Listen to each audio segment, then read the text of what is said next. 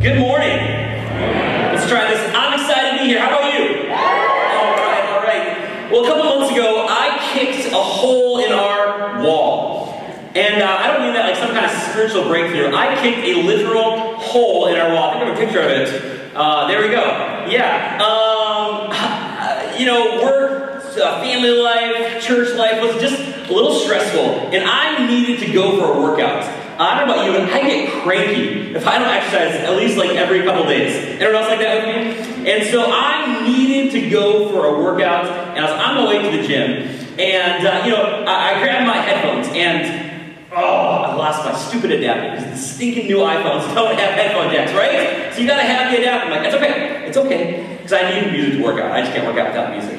And so I was like, I've got two different sets of Bluetooth headphones. This will be fine, this will be fine. So I got my first set of Bluetooth headphones trying to pair it with my iPhone. Won't pair, won't pair, won't pair. So threw it on the ground. Like, fine. I got one more set of Bluetooth headphones. We're good, we're good, we're good, okay? So I grab it, won't, won't connect, won't connect, won't connect. Threw it on the ground. I'm just like, I gotta go work out. I, I need some music to do this. Oh! Like, kicked a hole in the wall. Uh, not good. So it's still there in my office to remind me to not lose control, not to get, get to that point where I'm going to make some decision that I'm going to regret later. Ever had one of those situations where you've done something out of anger, out of frustration, and you look back later and you're like, that was not the smartest decision, right? I mean, if you're breathing, you've probably done something stupid before, right? Uh, I know some of you have, so amen. Uh, but we all have those situations where we've gotten angry, we've gotten frustrated, we've done something that later, and we look back and we've regretted. Well, here we are. We are in this series on the book of Esther. Here at Mosaic, we like to go through books of the Bible. And we are in week two of uh, the book of Esther. And two weeks ago, we didn't have church last week because of the fun blizzard that we all loved, right? Uh, praise God for sunshine, amen. And melting snow, so good.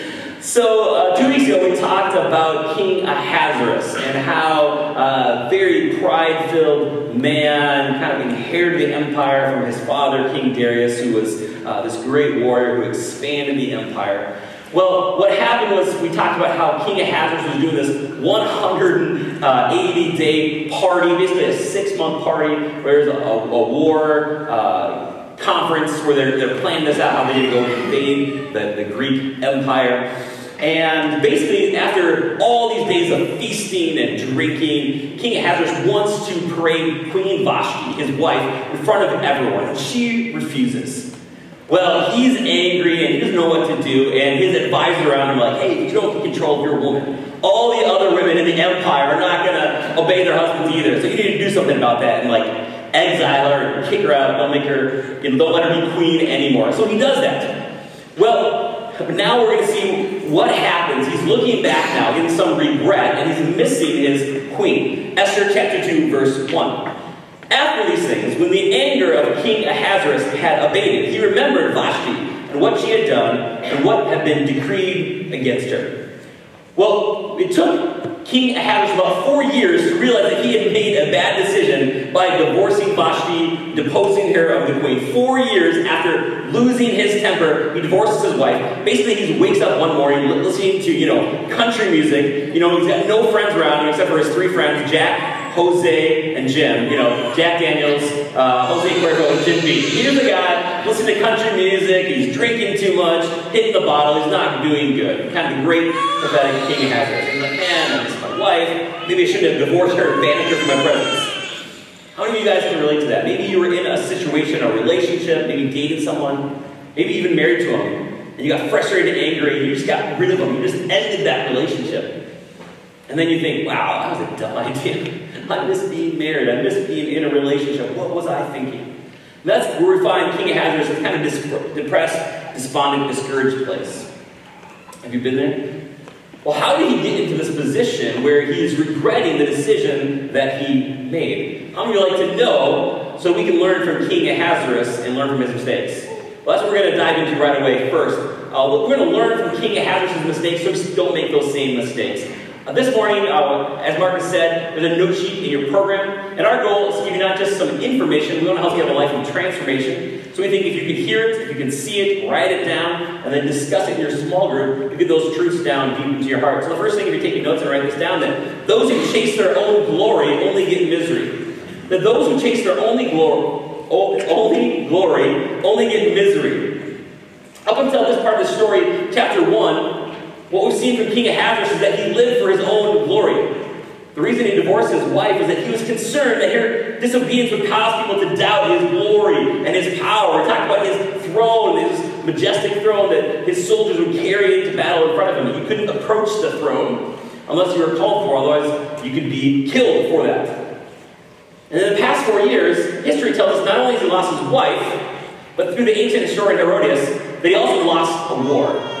See, he wanted glory. He wanted to be a king to rule all the kingdoms of the earth. His father was the great king Darius, who had established the empire, who had made it bigger. And his father's one blemish on his military record was a defeat against Greece. And so King Ahasuerus is like, I would be greater than my father. I'm going to conquer Greece. And he decides he's going to assemble the largest army the world had ever seen and march from Persia to Greece. And he was going to conquer the Greeks to supersede his father's glory. But his army's lost. He was defeated, a great personal loss of, of treasure and, and, money and power and prestige. Uh, we talked last week that I don't recommend the movie, but if you've seen the movie 300, it kind of tells that story of King Ahasuerus being defeated. Two and a half thousand years later, we're still talking about this king losing. And the ancient uh, historian Herodotus describes the king's life after this military defeat as one of sensual overindulgence. He fooled around with the wives of his military officers and actually, that led to his assassination in his own bedroom in 465 BC. What we see is those who chase after their own glory only get misery. Those who just try to live for themselves and, and to chase their own glory just get misery in response. Number two, we see that when you don't turn to God, you turn to someone else to replace God.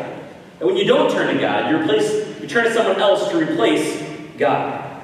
So what happens to you and to me is that in our relationships, that when they suffer and fail because we hand different people the job description should only hand to God.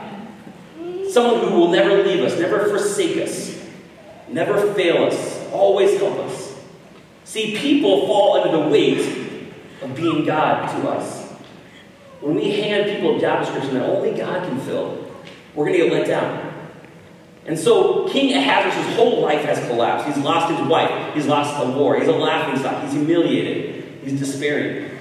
And like a typical man, he wants a woman to fix it, right? and I'll tell you what, as a husband, I'm guilty of this. You know, I've done this to my wife. There have been times when I've expected Kristen to fulfill a job description that only Jesus can fulfill. I think we do this to our spouses, we do this to our coworkers, we do this to our friends, our counselors. We expect them to fulfill a role that only Jesus can fill, and that gets us into trouble. Sadly, King Ahasuerus doesn't come to his senses and say, I'm a sinner in need of God. Instead of turning to God, he turns to his single friends, the young men. Now, you think a king could afford better counselors than uh, the young single guys, right? It's like, hey guys, basically you walk into a frat house, and he's like, guys, I need some relationship advice. And so, what are the young single frat house guys going to say to him? Um, let's find some hot young virgins for you to conquer. That's what they say. Verse 2 Then the king's young men who attended him said, Let beautiful young virgins be sought out for the king, and let the king appoint officers in all the provinces of the kingdom to gather all the beautiful young virgins to the harem in Susa the citadel under custody of Hegai, the king's eunuch, who's in charge of the women. Let their cosmetics be given to them, lots of makeup. And let the young woman who pleases the king be queen instead of Vashti. And this pleased the king, and he did so. So the young single friends of King Ahasuerus come up with a plan. Let's basically do the Bachelor Persia. Let's have a bunch of beautiful young virgins all come to a, a spa for a year to get all dolled up, to get ready for their one night stand with the king. This is going to be amazing television. It's going to be the best reality show ever. They basically invented The Bachelor long before we ever watched it here. Isn't it amazing though that in 2,500 years, things haven't changed a whole lot? we still have reality shows like this. Like, the human heart never changes, even though nations, rulers, and times change. This is basically the same thing. Verse 5. Now there was a Jew in Susa, the citadel, whose name was Mordecai, the son of Jair, son of Shimei, son of Kish, a Benjamite, who had been carried away from Jerusalem among the captives, carried away with Jeconiah, king of Judah, whom Nebuchadnezzar, king of Babylon, had carried away. So we met King Ahasuerus. Kind of, like I said, listening to country music, hitting the bottle, he misses his wife. Single friends are like, let's do the Bachelor of Persia. All right. Now we meet Mordecai. And he's from the tribe of Benjamin and a descendant of King Saul. And that's an important detail we're going to get into next week. So stay tuned for that. Just remember that for next week. Mordecai's connection to King Saul, there's going to be something here down the story why that's important. Verse 7 He was bringing up Hadassah, that is Esther, the daughter of his uncle, for she had neither father nor mother. The young woman had a beautiful figure and was lovely to look at. And when her father and her mother died, Mordecai took her as his own daughter. So we've met King Ahasuerus and Mordecai. And now we meet Esther, who our book is named after. It's interesting. She's actually the only person in the story who's given two names by the author. And a few of the commentators I read said this is probably the author's way of depicting Esther as a young woman trying to live in two worlds the Jewish world in which she was raised, and the opulent world of the Persian court into which she was kind of thrust. And the fact that she has two identities is an issue that's going to be brought into sharp conflict later in the story. How many of you can identify with Esther? Feel like you have two different identities. Maybe you have an identity with your friends from church in your small group, and then a different identity when you're at work. Or maybe when you're with certain members of your family, you have a certain identity. And then when you're with a different group of people, you put on a, a different mask or a different identity. We see Esther, she's struggling with this. Am I Hadassah, Jewish woman, adopted daughter of Mordecai? Am I Esther, my Persian name? And Esther became an orphan when her parents died. Mordecai adopts her, raises her as his own daughter. He becomes her dad. That's awesome. It's awesome that he adopts his cousin and becomes her dad. And Mosaic, one of our goals is that we make foster care, that we make adoption just normal. That's just something that we do. And so here at Mosaic, we want to be a, a safe place. If that's something that you're interested in, we're going to have an informational meeting next month talking more about foster care, about adoption care. And even if you don't personally feel called to adopt, that as a community, we want to come alongside those among us who do. See, how can we support you in that? How can we make this normal? How can we celebrate that just as much as when someone gives birth and has a baby? So Mordecai, he adopts Esther, and that's great. But he's not a perfect adopted father. We're going to see that Mordecai fails Esther in two pretty big ways. Uh, before we dive into that, would you join me in prayer, and then we'll, we'll continue on. God, thank you for this morning. Uh, we thank you as we look at Esther chapter 2, just what you want to teach us. So, God, I pray that uh, this morning my words be your words. God, that our hearts would spring alive to what your Spirit wants to speak to us. Thank you, God, for your love and for your truth. In we pray. Amen. So we've met King Ahasuerus, Mordecai, Esther. Three of our main characters in this chapter, at least. And Mordecai adopts Esther. But like King Ahasuerus, who made some mistakes, we're going to see Mordecai make some of the same mistakes. And first, Mordecai failed Esther by not protecting her like a good dad is called to do. He failed Esther by not protecting her like a good dad is called to do. Verse 8. So when the king's order and his edict were proclaimed, and when many young women were gathered in Susa, the citadel, in custody of Hegai, Esther also was taken into the king's palace and put in custody of Hegai, who had charge of the women. Esther was forcibly taken out of her home into the king's palace. In the same way that her people, the Jews, were forcibly taken out of their country and into exile, she's now at the mercy of a ruthless pagan king and taken into his harem. She's caught up and swept along by circumstances beyond her control. And here we see the first failure of Mordecai. A 15th century Jewish commentator wrote this When Mordecai heard the king's herald announcing that whoever had a daughter or a sister should bring her to the king to have intercourse with an uncircumcised heathen? Why did he not risk his life to take her to some deserted place to hide until the danger would pass? He should have been killed rather than submit to such an act. Where was his righteousness, his piety, and his vow? Ahasuerus is an awful man who's a pervert and a creep. Remember last time how we talked about how he stole his brother's wife? And then not only that, he found his niece attractive, so that he married her too. Now he's going to gather hundreds of teenage virgins so he can get his hands on them and have a one night stand with them all. Like, can we all just vote? Like, all in favor of King Hazard's total loser and creep, right? Yeah, yeah. Like, if this guy came to my house and was like, hey, I want to spend one night with your daughter, you better believe I'd be doing prison ministry because you know, I wouldn't be here anymore because this guy would be creepy. I'd be like, I don't think so. You know, whatever it costs to me, right? Because men are commanded by God to cover and protect the women in their lives. Men are commanded by God to cover and protect the women in their lives. Um, a couple of us went down to a pastor conference down in Florida uh, down in February, and uh, one of the speakers down there was a guy named Rod Hairston. He's actually a chaplain for the Baltimore Ravens and uh, planted a church out there. And he, he spoke on this topic a little bit, and then I was giving away free copies of his book, and I grabbed one. And it was really good, and it just talks about how, um, as men, we have a calling because God created most of us just stronger than the women around us. And we're no less equal. But we have a unique calling to protect, to cover, to look out for the women and the children in our community, whether we're married or not. And as men, as a part of Mosaic, we have a calling to protect the ladies here in our midst, in our family. To protect the single moms in our community. The young ladies. To make sure creeps don't come into our community who want to harm the women, to abuse them. And this is just a really good book. I, I encourage, if, if, you have a daughter, or if you just want to learn more about our role as men and how God uniquely designed us protect and cover, uh, we've, uh, we've got 10 of these copies of the book out there in the lobby. Just grab them. Uh, it's really good. I've been reading at nights, um, you know, as a dad, as a husband, uh, as a pastor. And I encourage anyone, this, as a free gift, grab this book. Uh, really good, um, great stuff. Uh, but as men, we're called to cover and protect the women in our lives. And the author of Esther makes no excuses for Mordecai. She doesn't, the author doesn't say, you know, there's some kind of vision that Mordecai receives to, okay, no, let Esther go into the harem. This is going to be good. There's no excuses there.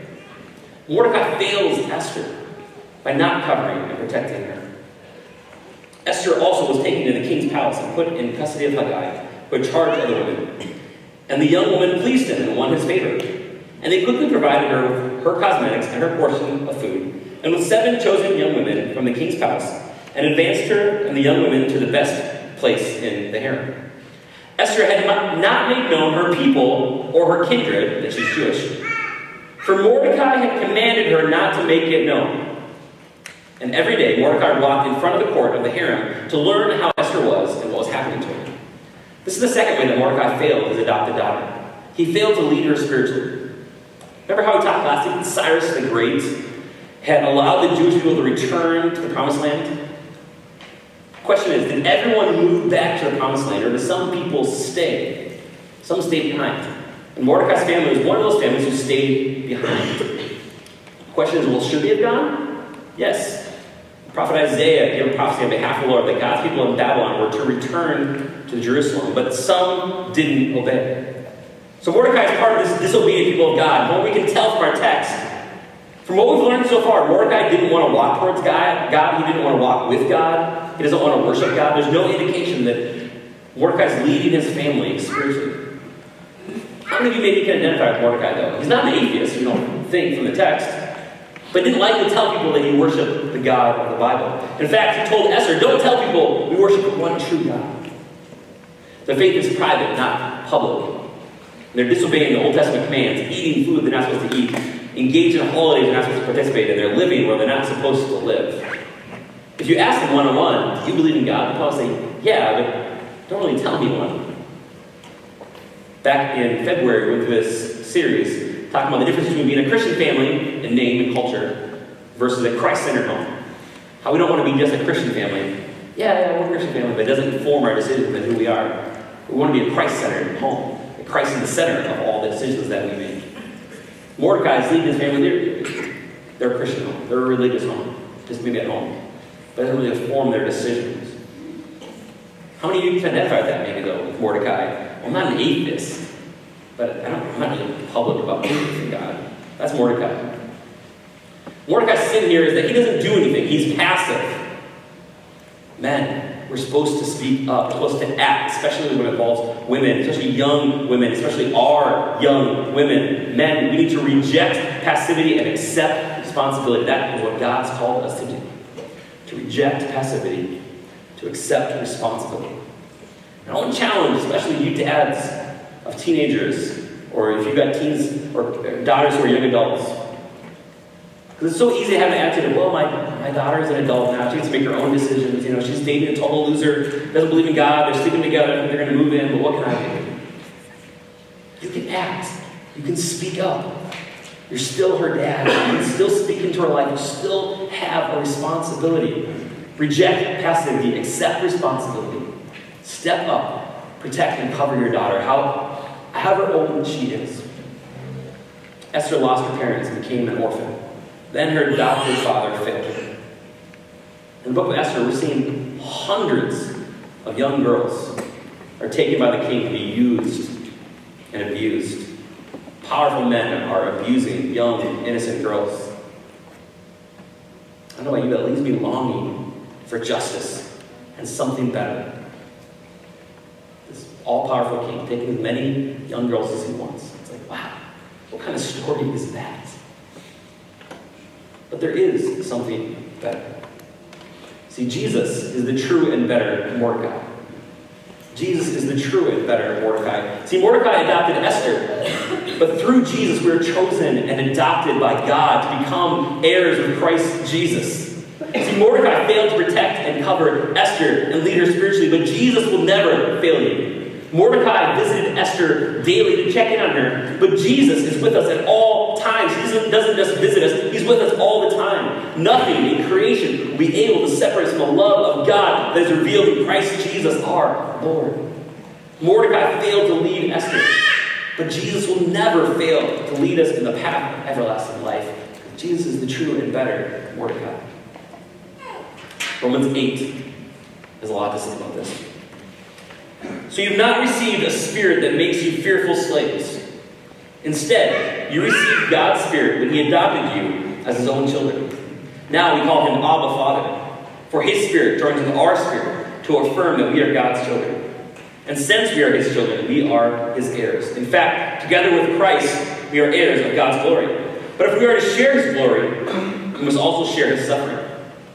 Yet what we suffer now is nothing compared to the glory that He will reveal to us later. Verse 26. And the Holy Spirit helps us in our weakness. For example, we don't know what God wants us to pray for.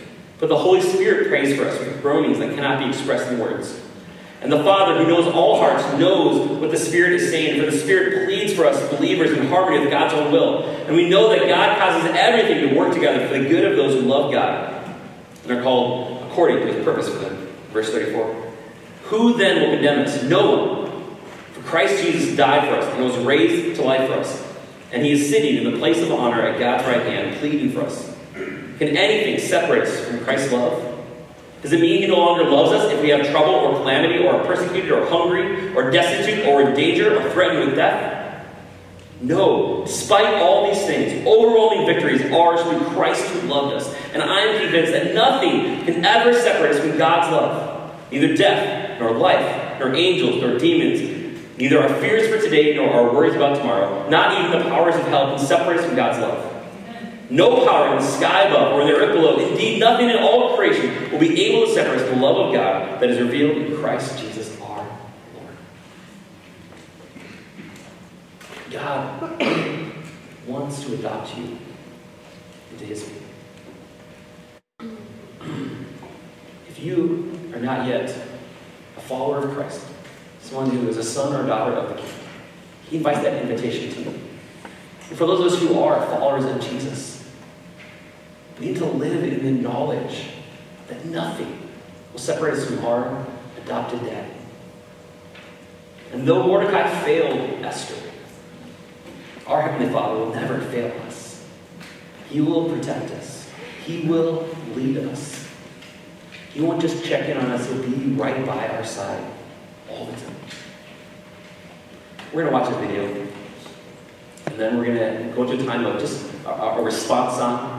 And after the video, when the band plays this song, on. we're going to have a prayer team up front. And this will be a time that we just want to encourage you to come down and receive prayer. Maybe you have a physical need in your life that you need healing from. Our Father wants to meet you. We want to pray for you. Maybe you just have something going on in your life. You're struggling. An emotional need, a spiritual need.